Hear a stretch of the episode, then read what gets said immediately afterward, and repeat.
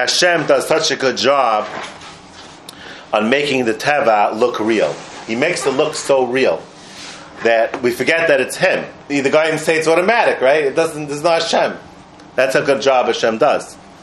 There was once a king who wanted to give a contest to whoever could draw a drawing that looks real. Whoever draws the drawing that looks real, he wins a million dollars.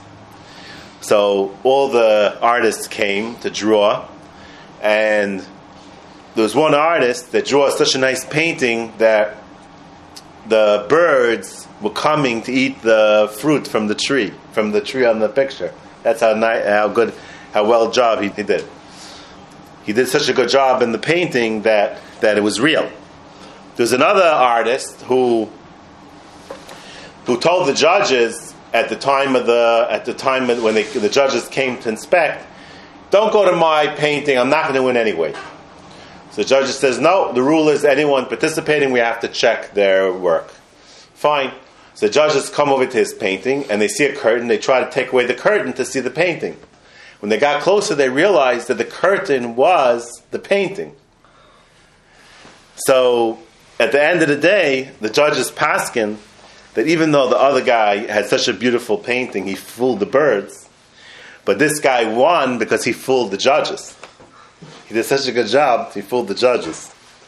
So Ribono Shel Olam does such a good job, he fools everybody to think that it's natural, happens by itself. And that's what Chazal say, Ein Sur Kelikenu, Ein Sayer Kelikenu. There's no one that could draw a picture like Hashem. Why? Ein Sur Kelikenu is the biggest shvach.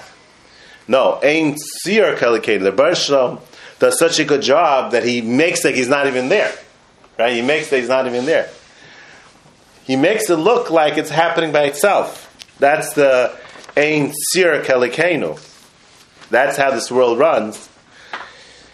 That we forget that it's Hashem running the world, and we're all panicking, and we have to remind ourselves, like like Shlomo says, "If aniseni lereis chachma v'hailas esichlas," I open my mind to look around.